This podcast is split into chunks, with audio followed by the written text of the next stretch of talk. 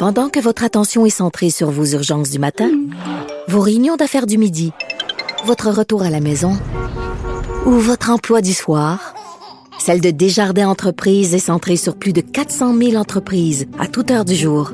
Grâce à notre connaissance des secteurs d'activité et à notre accompagnement spécialisé, nous aidons les entrepreneurs à relever chaque défi pour qu'ils puissent rester centrés sur ce qui compte, le développement de leur entreprise. Avertissement. Cette émission peut provoquer des débats et des prises de position pas comme les autres. Vous écoutez Sophie Durocher. Le projet de loi 96 propose d'obliger les étudiants de cégep anglophones à suivre un minimum de trois cours donnés en français pour obtenir leur fameux DEC. Mais au cours des derniers jours, la Fédération des cégeps a euh, tiré la sonnette d'alarme en disant attention, attention, on a une grande proportion d'élèves qui sont inscrits dans les cégeps anglophones, qui connaissent pas assez le français et qui vont pas pouvoir suivre des cours en français et donc qui vont aller vers l'échec. Mais quelle surprise! Des gens au Québec, dans une province francophone, inscrits dans des collèges anglophones, qui sont pas capables de comprendre le français assez pour suivre des cours, mais qu'on est tous tombés en bas de notre chaise. Ça a fait bondir Frédéric Lacroix, qui est essayiste, chercheur indépendant, et qui est aussi auteur du livre Un libre choix, cégep, anglais et étudiants internationaux. Monsieur Lacroix, bonjour. Bonjour. Écoutez, on a l'impression que le chat sort du sac. Finalement, on découvre que quoi? Les gens qui étudient dans les cégeps anglais euh, sont poches en français, comme vous l'avez écrit sur les médias sociaux. Euh, c'est, toute une bombe à laquelle on a assisté au cours des derniers jours. Oui, tout à fait. Moi, c'est un, aveu que je n'espérais pas, mais que j'attendais depuis des années parce que quiconque connaît bien le milieu anglophone de Montréal, c'est très bien que les jeunes anglophones ne sont pas aussi bons en français qu'on veut nous laisser le croire. On nous rabat les oreilles avec le fait que les anglophones euh, seraient bilingues, qu'ils ont accepté le français langue commune, qu'ils travaillent en français. Le député David Birnbaum a dit ça récemment. Il dit que les anglophones travaillent en français, il n'y a aucun problème. Donc, il y a une espèce de construction, un mythe qui s'est créé autour du bilinguisme des anglophones qui n'est pas validé dans les faits. Quand on côtoie ces milieux-là, on voit que ça n'a aucune réalité. Puis là, ce qu'on ce qu'on apprend hier, c'est que le président de la Fédération des Cégeps le dit carrément et il donne des chiffres que ce qui, on n'a jamais eu ces chiffres-là. Donc, des estimés de taux d'échec euh, dans des cours de français potentiels imposés par le projet de loi 96. Donc, en fait, c'est vraiment tout l'édifice, la construction euh, artificielle du bilinguisme vanté des anglophones qui est en train de s'écrouler euh, soudainement. Euh, c'est absolument fascinant. C'est assez spectaculaire. Alors les chiffres, on va les, on va les reprendre, on va les analyser, Frédéric. Plus de 35% des quelques 29 000 étudiants inscrits dans les cégeps anglophones ont une connaissance insuffisante de la langue française pour suivre des cours en français.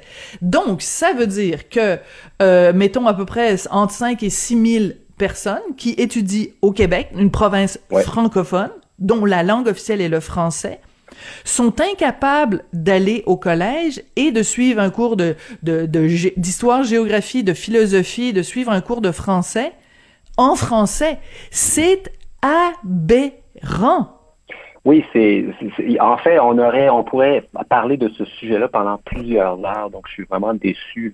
Une entrevue, c'est, ça dure pas plusieurs heures. Mais il y, a, tellement à dire sur ce sujet-là, c'est absolument fou.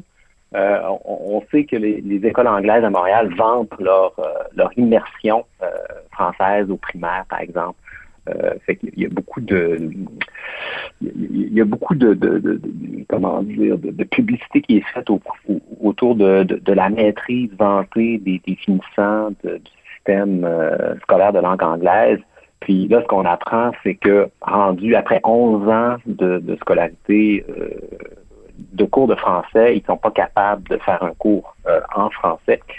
Il y avait eu des données il y a quelques années de professeurs de cégep qui indiquaient que dans les cégeps anglais, euh, il y avait beaucoup, beaucoup d'étudiants scolarisés en anglais qui, bon, suivaient les deux cours d'anglais langue, euh, de français langue seconde qui sont imposés, là. euh, mais qu'ils n'atteignaient pas un niveau minimal, donc les cours étaient faibles. ce qui était intéressant, c'est que ces profs-là disaient que, OK, ces, étudiants-là ensuite, s'inscrivent dans les universités anglophones, puis ils perdent le, peu de maîtrise que ces cours de, français langue seconde-là leur ont permis d'atteindre. C'est que euh, ce qui se passe, c'est qu'après ça, ils sortent des universités euh, de langue anglaise qui sont complètement incapables de travailler en français. Ils n'ont pas le niveau minimal. Donc, il y avait déjà des données parcellaires euh, qui avaient été mises de l'avant par certains profs de, français langue seconde dans les cégeps anglais. mais là, ce qu'on apprend, c'est bon, 35% des 29 000 étudiants inscrits au cégep anglais seraient en échec selon la Fédération des, des. Donc ça, ça veut dire que 70% des étudiants inscrits issus des écoles anglaises du Québec n'ont pas une connaissance suffisante du français pour faire un cours en français. 70% Donc on est devant un échec magistral euh, de l'apprentissage du français langue seconde par le système euh, anglophone. C'est vraiment spectaculaire. Euh, oui, c'est spectaculaire. C'est un, mhm. chiffre, un chiffre ahurissant. C'est un chiffre ahurissant, puis il faut, faut bien comprendre, pour tous les gens qui nous écoutent, il faut bien comprendre l'impact que ça a. C'est pas euh, des velléités de bons de, de professeurs ou des, des, je veux dire, ça a un impact concret parce que euh, ça veut dire que euh, ces gens-là qui fréquentent donc des cégeps anglophones et qui ont pas une connaissance minimale du français, ça veut dire que, mettons, ils s'en vont, euh, euh ils, ils, ils, travaillent dans un commerce, ils interagissent, ils vont, ils vont, ils vont dans, dans ils vont au cinéma, ils vont au spectacle, ils vont au théâtre. Ça veut dire qu'ils sont isolés de la culture francophone. Ça veut dire que si t'es pas capable de suivre un cours au cégep en français et que ta connaissance même minimale du français n'est pas au rendez-vous, quel rôle peux-tu jouer ou quelle interaction peux-tu avoir avec la culture francophone? Moi, c'est ça qui me heurte de, plein fouet. C'est quand on revient à, la, à, la, à la question de Hugh McLennan et on revient aux deux solitudes qui ne se parlent pas.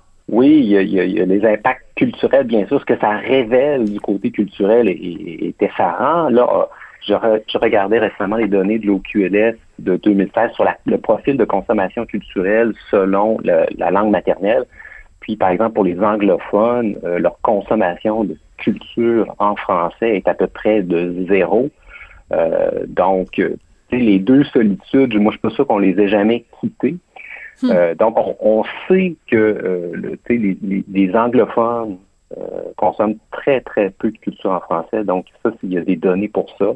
Puis, ce que, ce que l'aveu de la Fédération du sujet nous fait, nous, montre, en fait, c'est que tout devient cohérent soudainement. Par exemple, je vous rappelle qu'il y a eu une étude de l'OQLF en 2020 qui disait que 63% des entreprises de Montréal exigent la connaissance de l'anglais à l'embauche. Puis, cette étude-là était intéressante parce qu'elle disait aussi que c'était pour fin de communication interne. Donc, c'était pas pour faire des affaires internationales que l'anglais était mm-hmm. exigé, c'était pour euh, la communication à l'interne. Donc, en fait, euh, c'est pour accommoder les anglophones qui ne parlent pas français. Donc, l'exigence de l'anglais qui est généralisée à Montréal, c'est pour accommoder les finissants du système scolaire euh, secondaire, collégial universitaire qui arrivent sur le marché du travail et imposent l'anglais parce qu'ils sont incapables de travailler en français. Puis là, quand on regarde les chiffres, on se rend compte qu'il y a à peu près 5000 finissants des cégeps anglais qui sortent, qui sont incapables de travailler en français par année. Euh, donc ça, ça a un impact massif sur le marché du travail à Montréal. Euh, puis quand on regarde aussi d'autres statistiques, on, on, voit que les anglophones travaillent, ils sont seulement 4,3 à travailler exclusivement en français à Montréal et seulement 6% à travailler de façon générale en français à Montréal. Donc, le français comme langue de travail pour les anglophones, c'est mm. inexistant. Puis ça, si on revient dans les années 70, la commission Gendron avait bien montré que, en fait, les anglophones ne travaillaient pas en français. Puis, euh, ce qu'on voit là aujourd'hui, c'est que c'est toujours le cas. Rien n'a vraiment changé. Monsieur Lacroix, euh, vous avez dit euh, tout à l'heure, on pourrait passer des heures et il nous reste peu de temps. Euh, quand même, est-ce que c'est ça veut dire que pendant des années, on nous a menti? C'est-à-dire que pendant des années, la communauté euh, anglophone nous disait, il y en a pas de problème, on est bilingue, nos jeunes sont bilingues, c'est fini la, la, la, la, madame anglaise là, de, de, chez, de chez Eton, c'est un mythe, regardez tous les, tous les Sugar Sammy de ce monde, regardez tous les Leslie Chesterman de ce monde, euh, on est super, on travaille main dans la main. Est-ce que ça, c'était un écran de fumée? Est-ce que ça, c'était un mensonge, Monsieur Lacroix? Ben, clairement, on nous ment là-dessus depuis des années. Ça, ça veut pas dire qu'il y a des anglophones qui ne parlent pas français, bien sûr. On parle de tendance. Euh, mais 70% des étudiants issus des écoles anglaises qui n'ont pas une connaissance suffisante de la langue commune, ça, c'est vraiment majeur. Donc, oui, en fait, puis on nous répétait ça, que les anglophones étaient bilingues, ils étaient parfaitement intégrés, ils avaient accepté le français dans le commune. Puis, c'était pas cohérent, cette affirmation-là n'était pas cohérente avec ce qu'on pouvait observer, par exemple, l'omniprésence de l'anglais au travail, euh, la faible consommation euh, culturelle en français des anglophones. Donc, c'était discordant. Le portrait, de le portrait global ne fonctionnait pas. On ne pouvait pas comprendre pourquoi les anglophones étaient mhm. si bilingues d'un côté, puis pourquoi euh, dans les entreprises de Montréal, dès qu'il y a un anglophone, la langue de travail, c'est l'anglais. Mais, mais là, ben, là, tout, tout devient cohérent. En fait, le portrait, le portrait de la situation devient limpide et compréhensible. Puis le problème, euh, c'est le, le, français des anglophones. Voilà. Euh, Qu'est-ce que ça va avoir comme impact, selon vous, euh, la divulgation de, de ces chiffres-là, cet aveu d'échec euh, autour de tout le débat sur faut-il euh, appliquer la loi 101 au cégep? Est-ce que ça va euh, aider la cause? Parce qu'on est rendu quoi? À combien de cégep maintenant, euh, de syndicats de professeurs qui ont, qui ont, qui ont demandé à ce que la loi en 101 s'applique au cégep? Il y en a 19 actuellement. 19. Il y en a plusieurs autres qui s'en viennent. Euh, qu'est-ce que ça va avoir comme impact? Ben, euh, il y, a, deux choses. Je pense que la loi 101 Cégep, c'est vraiment euh, nécessaire et urgent. Je pense ça depuis plusieurs années. D'un côté, mais si on fait la loi 101 Cégep, ça ne va pas régler la faible connaissance du français des anglophones. donc, en fait, il faut agir sur les deux tableaux. Il faut vraiment rehausser le niveau de français des anglophones. Moi, je pense qu'imposer trois cours en français au cégep anglais, euh, c'est une bonne idée. Euh, c'est une excellente idée que, le, que, que, la loi 101 au sujet se fasse maintenant ou plus tard. Euh, il faut aussi se pencher sur le primaire et secondaire. Tu sais, ce, qui est, ce qui est fascinant, c'est que le ministre de l'Éducation est sorti en janvier pour dire, pour s'inquiéter du niveau d'anglais des francophones. Je sais pas si vous vous rappelez de ça. Ben. Lui, il s'inquiétait ouvertement. Il disait le problème, c'est l'enseignement de l'anglais dans les écoles françaises. Il faut pas faire la loi 101 au cégep. Ça. Il faut vraiment euh, mettre plus d'anglais intensif dans les écoles françaises.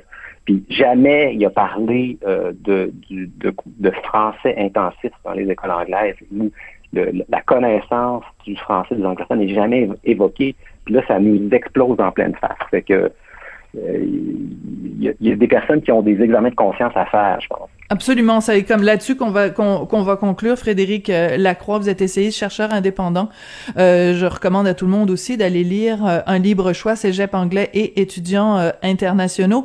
Écoutez, moi je trouve qu'on ne on n'entend pas assez parler de ce de cette affaire-là. Selon moi, c'est majeur, majeur, majeur ce qui s'est passé cette semaine, cet aveu d'échec là de la fédération des Cégeps. C'est pour ça que je trouvais très très très important de vous parler aujourd'hui et d'analyser ces chiffres Merci beaucoup, Monsieur Lacroix. Merci à vous. C'est quand même assez hallucinant. On va prendre quelques secondes ici avant de terminer l'émission, là.